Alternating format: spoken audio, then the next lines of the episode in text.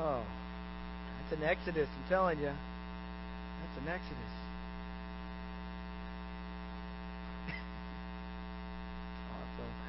Awesome. All right, if you have your Bibles, let's go ahead, open them up, or uh, type them in. Uh, Matthew chapter 25. Uh, Matthew 25. If you don't have a Bible and you would like one, uh, we would love to gift one to you. Uh, and so just raise your hand, and Swan will run it to you uh, here in just a moment. We are traveling through the Gospel of Matthew. I believe, God willing, we will finish our journey here before the end of the year. Uh, I know you're like, no, that's a lie. Uh, it has been a little over two years in this journey, and so why rush the ending, right? let's let it unfold before us like a good movie. but but I'll tell you this: we, we've had here at Merge, we, have had this influx of some guests arrive, uh, and they've arrived at perhaps some of the most difficult chapters, uh, I believe, in all of the Bible. Uh, and so, uh, but we, we patiently walk through books of the Bible uh, because we want the Word of God to read us uh, as we read it. We want to investigate our lives according to God's Word. And so, um, by, by walking through books of the Bible, regardless of what chapter you've arrived in today, uh, we we want the word to lead, uh, and so we don't want to be cowards of it. And so, but but these last few weeks have not been easy uh, by any stretch of the imagination. Uh, chapter 23, chapter 25 through 25 deal with some some weighty subjects regarding what Christ promises to do uh, when He returns, how uh, our posture should be as we wait for Him uh, and then uh, just really how we can celebrate his return uh, because he shows up in a triumphal fashion. And and what's been most difficult to me to preach has been attempting, not really attempting to paint a picture of the signs of the times. Uh, and luckily, you don't have to rely on me to have said I've decoded the Bible uh, because because Jesus very clearly has told us, listen, when it happens, you will know uh, it will be undeniable because there will be things like the angels of heaven joining with him as he descends, as you hear the blare of, a, of the blast of a trumpet. Uh, he says there will be a time when, when all nations, we'll see this this morning, when all nations will be gathered around him. So, so we don't have to try to decode or guess. We live with this, this anticipation, uh, with this uh, urgency that Christ will return. And we believe that because he has never told us a lie. And, and what's been hard these last couple of weeks is, is attempting to raise an urgency in, in our hearts uh, for investigating whether or not your faith is personal. That's really what Jesus has been pressing uh, all, really all the way from chapter 21 on, uh, as he interacts with some religious people who will say, "Hey, my heart is God's," and Jesus says, no, it, it most definitely is not. Uh, and so what's been hard, at least for me, as I try to present this to you, is, is saying, okay, just because uh, you prayed a prayer one time in your life, uh, just because uh, your grandma is in heaven because she was super spiritual, does not mean necessarily that your heart is Christ. Uh, that that that uh, that's the ongoing work of the gospel uh, that as God transforms us, we would see things in our hearts and in our lives change for His glory. And and the audience Jesus is addressing uh, is very much lost in religion, and that's that's easy to do, especially uh, in our day. That that it's easy um, to answer this question of do you have a relationship with God through Jesus and say, yo, absolutely, you know, without investigating and and seeing that it's really easy to even deceive ourselves. Uh, that, that we would be following a version of the gospel that really is just a distortion of it. And and here's what we know uh, that, that the audience, again, Jesus is speaking to, is, is very much lost in religion. And so we've kind of come in and we said, okay, well, how about us? And not necessarily how about us, but more importantly, how about you? Do, do you practice religion to keep God off your back, or do you follow Jesus because you are deeply in, in love uh, with Him? Because God has shown His love through Jesus. Has that changed the way you are? Because because here's what we know: religion can trick you. Uh, it, it's it's not completely evil, uh, but it won't leave you, and it most definitely can trick you. Because here's what happens: is is when you succeed, you start to develop this mentality of I don't know if I really need God to help me. And then if you fail, you develop this mentality of saying, Well, I have zero worth. Why would God even want to be part of, of whatever this is? And and where these last few weeks have been walking us uh, through some parables. We talked about the bridesmaids. We talked about last week the talents. That this morning is going to walk us through a metaphor. Uh, in fact, the verses before us are going to describe people as two animals. Don't don't look ahead uh, and don't act like you know. But let's let's go ahead and ask this question. Have you ever have you ever had that discussion? What's your spirit animal? Uh, so so if you could be if you could be an animal, all right. Let's just go ahead. What what animal would you be? Oh, that's not rhetorical. Let's go ahead. Answer that out loud. Tiger. All right. Yeah. Iguana. All right. Mark wants to be an iguana. That's weird. Um, uh, yeah. Oh, mine, mine is, is, is either a, a grizzly bear, uh, a lion. I know. You're. Why do you say that? You laughed. He said, "He's so small." Yeah, that's hurtful. Friendship on probation. Um, okay. Now, now here's here's what we know. All you chickens, uh, they're like, "Yeah, I want to be a chicken for a day."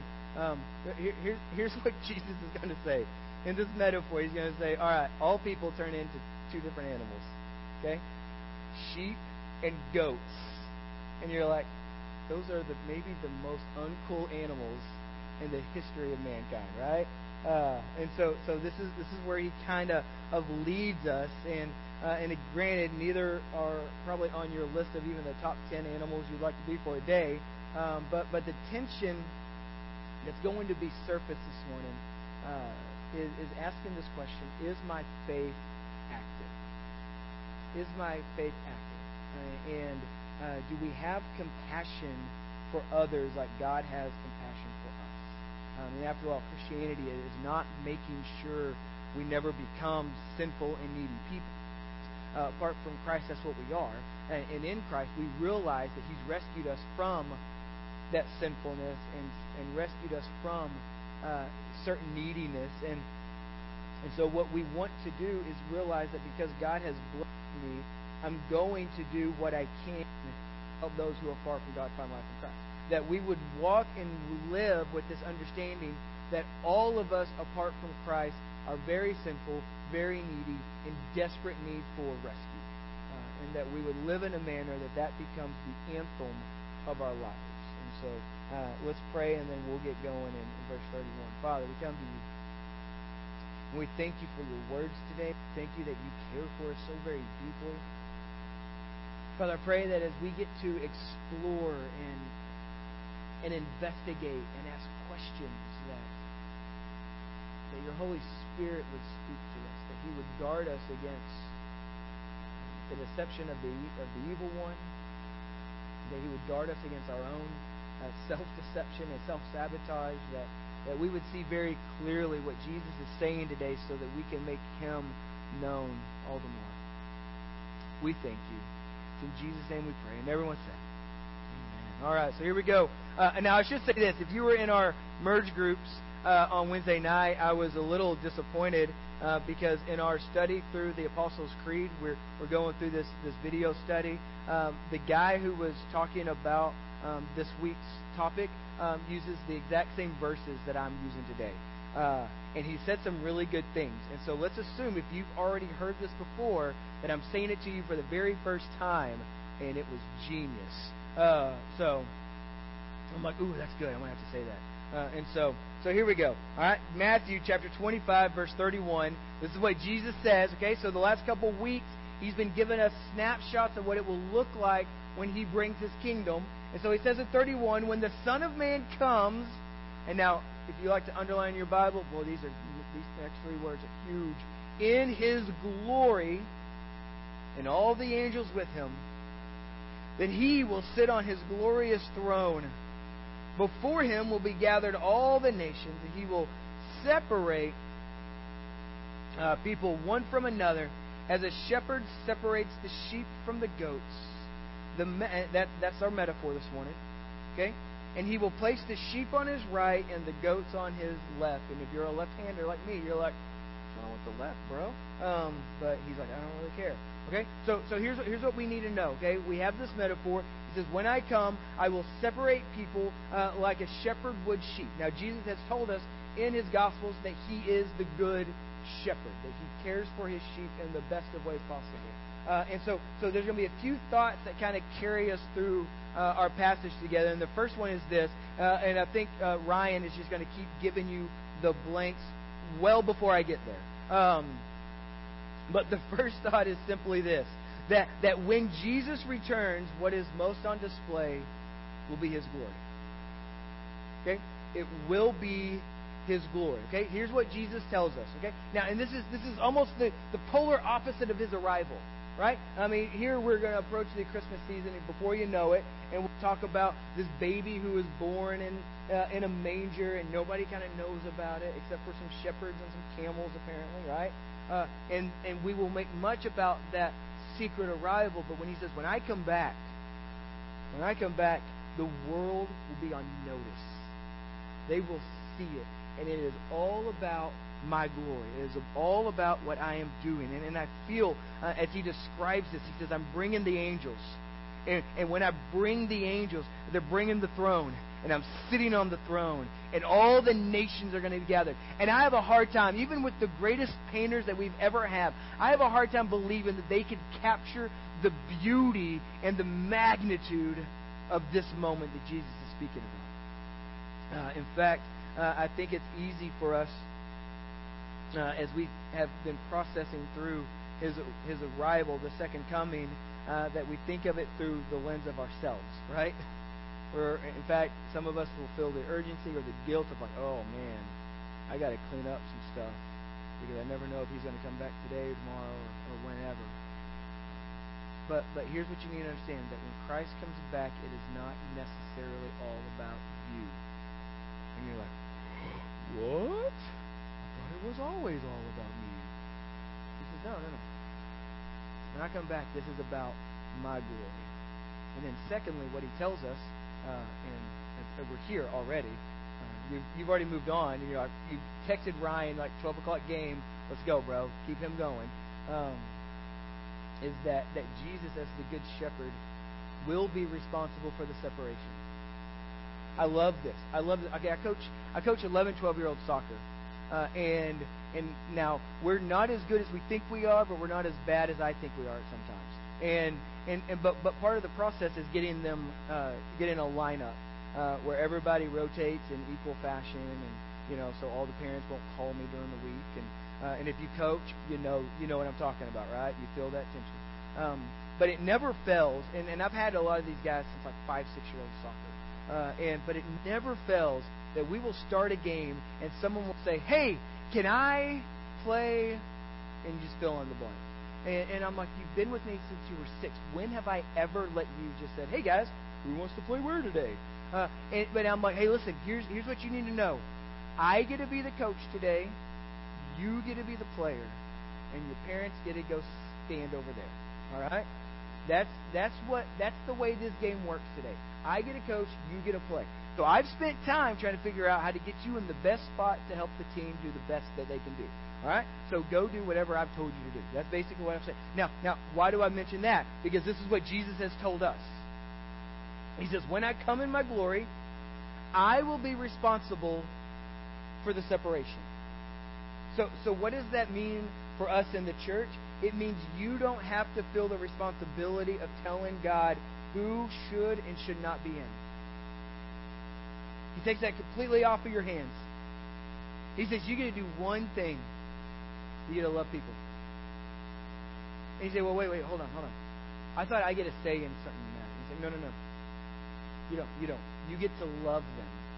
You say, Well, what if I don't think they deserve you? That's not your problem, and it's not your responsibility. I've tasked you. I have changed you. I'm transforming you to understand this one concept. Your life has become about making me known. And you're not responsible for their salvation. You're not. I'm responsible for that. I do the separation. And, and, and so, so I, I find that to be very liberating to me. That, that I don't know, I no longer have to view people through the lens of, am I supposed to like them or not? Okay? If you've ever asked God, am I supposed to love this person or not? The answer is always yes. And you're like, well, what if they've wounded me? He says, well, there's this, there's this concept of forgiveness. And he says, I've forgiven you for debts much larger. And you're like, well, you don't know the wound. And he's like, I absolutely know the wound. In fact, we're going to walk through that wound here in the next couple weeks. That, that we have a merciful judge who extends his mercy, first to us, right? We've experienced that in Christ. Uh, and then we have a just judge who is right to punish sin. He is, he is rightful and, and just to do the separation. So you don't have to worry anymore in your life about saying, God, no, no, no. I need to protect them, protect, protect you from them because they don't look like us. They don't act like us. They don't think like us. He said, no, no, no, no. I'm sending you into the darkest of places to be a light for me. That's your job. That's your responsibility. And now, now what's going to lie before us today is asking which animal we must be, right? That both are going to end up in completely different eternal locations. They will uh, each have uh, completely different eternal experiences. And Jesus says your the separation is going to be based on DNA. And he will say that that a sheep uh, will be. I'm sorry, my right. Uh, that a sheep will be blessed and a goat will be cursed. A sheep will be blessed, a goat will be cursed. But let's not confuse. Uh, let's not be confused in regards to what he says in the following verses. He's not giving us instructions in what we must do to be sheep. Okay? What he's doing, he says that the actions of the sheep described here are markers that they are sheep, not goats. Uh, that, that, that if you are a sheep, you will do sheep like things. Okay? That's, that's what he is describing. That, that we know through the Bible that we become sheep, uh, to stick with the metaphor, uh, by the blood of Jesus through the cross that we become rescued in Christ through the cross. And and so so what I want to make sure is that what is expressed here, it's expressed thoroughly, that the actions of the sheep are not to get the relationship or to become better sheep in the eyes of the shepherd, um, but but rather the actions of the sheep are because of their relationship with the shepherd. You with here? Because, what can happen is we can develop this very works-based uh, salvation theology, and it's very dangerous because you become a really big deal in your eyes with God. And you say, "Hey, you're welcome that I'm on your team." Uh, and so, so let's let's see what I'm talking about. Because some of you are like, "I'm on board." Some of you are like, "Just hurry us along." And Ryan's probably already got all of our blanks down. All right, here we go. So, verse 34. He's going to talk about the separate. I'm just kidding with you. Man. You're doing a great job. Um, it says this, verse 34. Then the king will say to those on his right, "Come, you who are blessed by my Father." Inherit the kingdom prepared for you from the foundation of the world. Okay? That's a can of worms. Man, I would love to spend the next four or five hours trying to uh, unpack with you, but we don't have that time. So he says, For I was hungry and you gave me food. I was thirsty and you gave me drink. I was a stranger and you welcomed me. I was naked and you clothed me. I was sick and you visited me. I was in prison and you came to me. Then the righteous will answer him, saying this Lord, when did we see you hungry and feed you, or thirsty and give you drink? And when did we see you a stranger and welcome you, or naked and clothe you? And when did we see you sick or in prison and visit you? And, and the king will answer them, Truly I say to you, as you did it to one of the least of these, my brothers, you did it to me.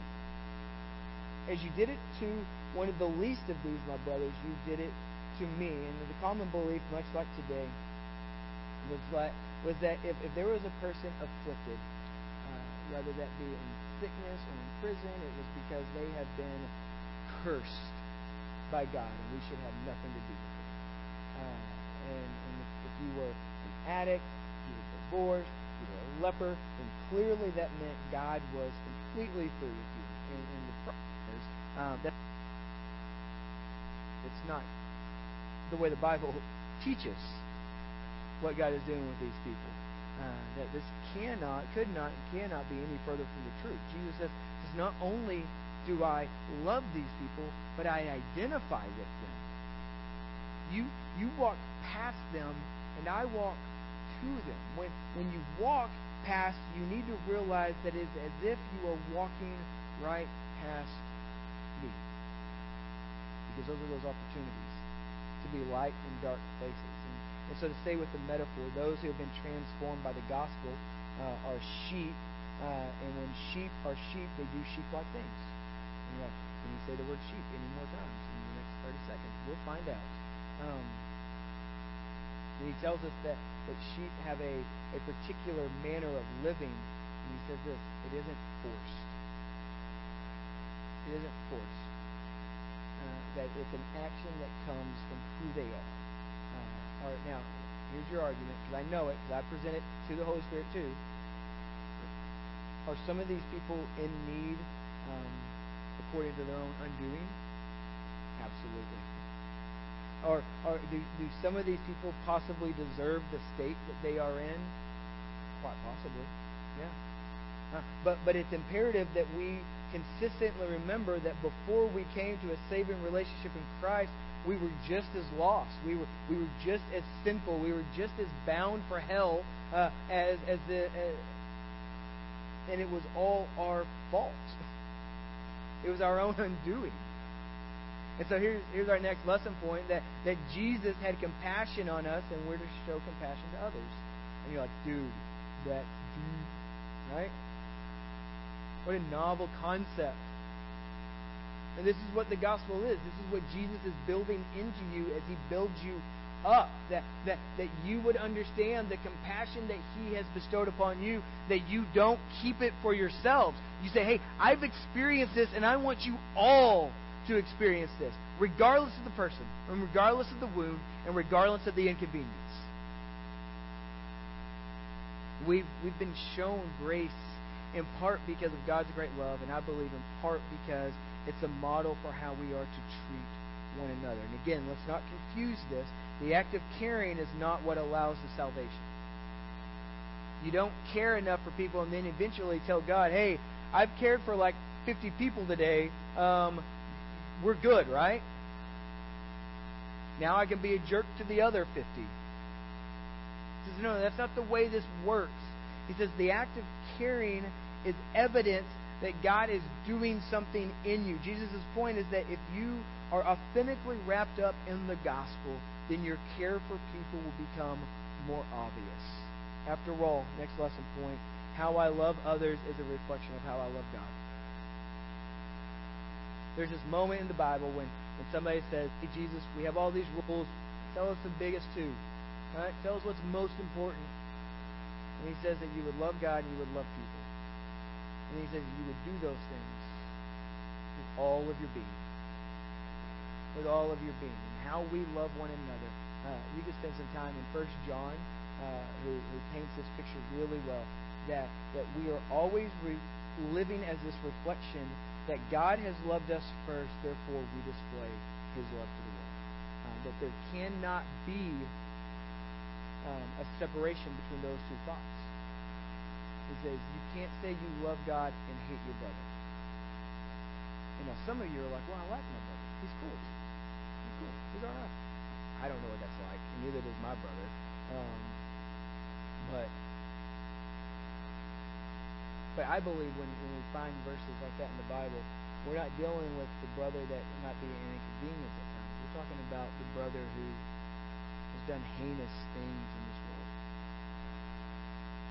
That that you look at and you say, in my spirit, you have no value.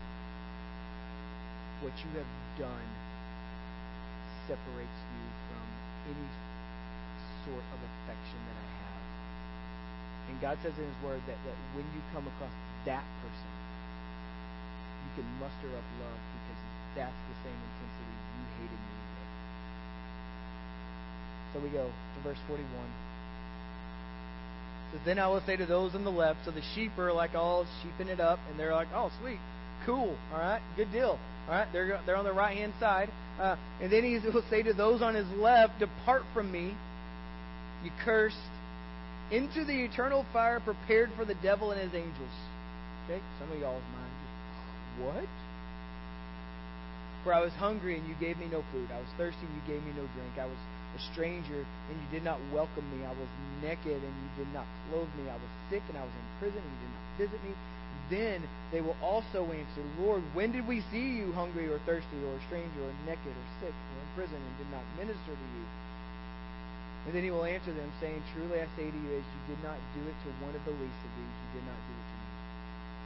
And these will go away into eternal punishment, the righteous into eternal life. Okay? So, so these are the two destinations, right? Like, wait a minute, I thought we would all have options. I thought um, going to heaven would be kind of like going to uh, Orange Leaf here, that there would be a ton of options. And whatever I wanted to do, it was just cool as long as I eventually paid for what I had. He says, no. He goes, the way this works is there are two destinations. One experiences my blessing, the other experiences my curse. And that curse is simply the removal of that relationship. It's the turning of the back from God. And I think there are a few interesting tidbits in here uh, in the cursing of the goats. First, we get a glimpse of the punishment awaiting uh, the devil and the angels. And if we're not careful, we, we can develop this false view. And I don't know where I developed it from. Uh, I'm sure it was, it was wrong uh, to begin with as I read the Bible. But that, that people go to hell and like uh, we, we paint this picture as if Satan and God are polar opposites, uh, but equals. Uh, and so uh, God said, "Hey, I'll take above the earth, you take below the earth," and that somehow uh, Satan rests as this this overlord, and his job is to torment people. And what we find when we read the Bible is that there is a place prepared for him. There is a place prepared for him, and it's not so he can just kick back for eternity. It's because he sits in torment. There's a lake of fire that he is thrown into. And so he rests in torment. And what God says is, is not only him, but the angels that left with him, and then all those people who have rejected me. Okay? And that right there is what rubs us in, in our society, right? Like, wait, wait, wait. How can you be so loving and yet send people to hell? And when that becomes the case, we forget that God has been long suffering. He has been ruthlessly patient. And he has been honest from the very moment. The very moment of our sin, God says, that's the problem. Because I'm holy. Because I will not, will not tolerate that. And that's why Jesus is so amazing. So spectacular. Because God, out of his love for us, at our and he has made that message known. And I think these are hard words to swallow. But, but let's stay in the context of, of the last few conversations we've seen Jesus having with his audience and who he's speaking with. He, he stopped down in the Mount of Olivet. He's given his final discourse. Um, and he's speaking to his disciples. And my suspicion uh, is that because it seems like anywhere the disciples are, church people are kind of following. Uh, sometimes the lead people are there just to refute whatever Jesus has said, uh, and then other times there's like minions kind of following along, uh, and then they'll take word back to, to home base.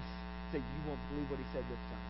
Uh, and, and I think there's a good case to be made in verses 42 through 46 that Jesus is further addressing the way religious people were treating others. Uh, in fact, on their way to worship, they would pass by and they would avoid coming in contact with very hurting, very needing people.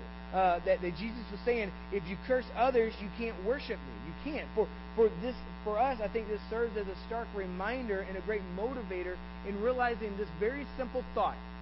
Okay? And this might sound strange from pastor, but but that, that God is calling you to do more outside these walls than perhaps He will ever invite you to do inside them. Here, that, that, that God is calling you to do more outside these walls than perhaps He will ever call you to do inside. And this, this is the danger of how we've built churches over the last 30, 40 years. Because we've built them as safe havens, and we've done a lot of stuff to impress one another, but all we've done is celebrate each other, and no one gets to hear gospel. And so all of a sudden, we create evangelism on our own terms, and we say, "Hey, um, well, if you'll just come to church, then um, that that pastor guy will do something. He'll say something inappropriate." You know, you're like, oh, this guy, and then eventually you'll get saved. That's the way it works. And that's when you read the Bible, that that's not the model. That's not even the concept. So we've created this mentality of that. Well, well, okay, I do my greatest things for God in this room. And let's let's think about this logically. And my math is down because I asked Mark about it. Okay, we have 168 hours this week. 168 hours. Now let's assume you showed up here this morning for two hours. All right, you hit, you showed up like at 10:02. That way you avoided the weird prayer that we do to get started, uh, and then you were like, I'm going to get a good jump on the donuts, right? Pick out the best ones um, because that's what Jesus would want me to do today. Then you hung around and you left here at 12, and I'm like kicking you out. You're like, I got to be here for two hours. All right, that two hours accounts for a little over one percent of your week. Let's just put that into the equation. Now let's say, let's say you're like the super spiritual around here, and you showed up for Wednesday night merge groups. You showed up at six o'clock, right? We got started at six thirty. So, so you were trying. You came in wondering if the Hards were eating, uh, and you're like, well, maybe they'll let me eat something they've made, right? Um, because clearly Jesus says you need to feed people who are in need. Uh, it's the Bible. And then let's say you, you stuck around to the very end, and put in another two hours on Wednesday. Right? Do you realize that those two hours, now we've equated for under 3% of your week. So if our mentality is that we do our best work for God when we are together in this thing on Sunday mornings or together when we are in biblical community on Wednesday nights, we have grossly misplaced our intentions of the gospel. We've created something that becomes very much about us. And we forget that when our light is together, it's plenty bright for us to see. But that was not the intention of the gospel call. The gospel call is that you would go, that you would live as a light in the darkness, you would go to places that need the light the most. And so, so God doesn't speak to you in these moments when we're together um, so that you can just do something in this moment. That's, that's why we come together. We all have our, each week we're adventuring with God, and what we get to do when we come here on Sunday morning is we get to make much of Jesus.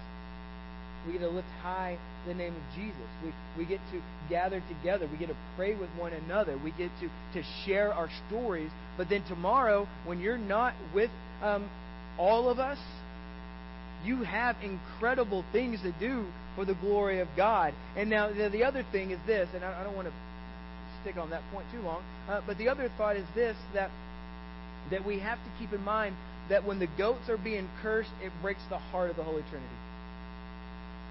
Breaks the heart. For some reason, we've developed in our society this mentality that, that, that God delights in sending people to hell.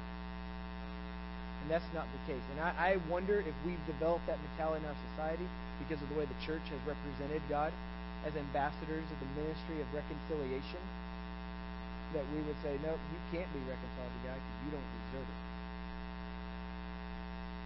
And so here's what we need to understand that, that Jesus takes no delight in the destruction of the wicked. He does. I was reminded of this, this passage in Ezekiel on Wednesday night from this guy, and I was like, oh, that's genius. I'm going to use that verse. Um, but, but Ezekiel is prophesying over the nation of Israel, and, and there's destruction coming upon them. That their hearts are not being rendered And Ezekiel is pleading with them on behalf of God, saying, Hey, render your heart to me. Turn from your evil ways. And he says this in, in the 33rd chapter, in verse 10. He says, And you, son of man, say to the house of Israel, Thus you have, have you said, Surely our transgressions and our sins are upon us, and we rot away because of them. How then can we live? verse 11, he says, Say to them, As I live, declares the Lord, I have no pleasure in the death of the wicked, but that the wicked would turn from his way and live. Turn back. Turn back from your evil ways. For why will you die, O house of Israel? And we find in other places that, that the greatest celebrations in all of heaven happen when the heart of the wicked turns and hands it to Christ. See, the angels in heaven rejoice when the sinners repent. And so I don't want us to be confused because, because this, this can be very confusing about the heart of the Father. That, that okay, I, I've heard that He is loved, and why would He do such a hard and such a mean thing? Why would He be willing to let them uh, have uh, this eternal punishment? And we have to understand that it doesn't bring Him delight. But He says, This is the way. This is the consequence for rejecting me. So we can we can start wrapping this up. That, okay, now uh, I'll tell you where we're going the next couple weeks. Um, not that these chapters have been easy by any stretch of the imagination, um, but but but these next couple weeks, as we progress, we will see some some incredibly painful things happen. Jesus is going to be arrested. He's going to be unfairly tried. He's going to be punished He's going to be crucified. Uh, he's going to be, be placed in a grave. And spoiler alert, he's going to come back from that grave. He will he will ascend into heaven, and, and then the Gospel of Matthew will end, and, and it's some of the most tragic but yet beautiful scenes in our stories. Tragic that it was necessary, beautiful that it happened.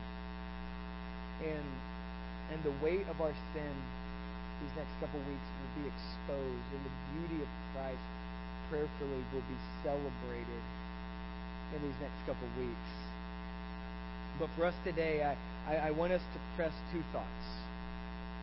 I want us to press two thoughts. I only have one blank for you, but I want us to press two thoughts that, that if you have placed your faith in Jesus, simply asking this Is my faith genuine and is it active, or is it this mask of religion that's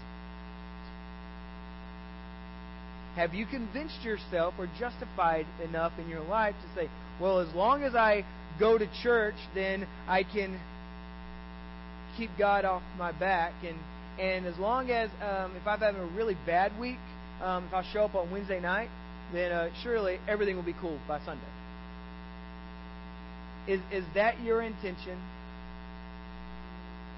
Or do you have a genuine and an active faith. Or maybe, maybe a better way to put it is your last blank. Do I love and serve the way God loves and serves?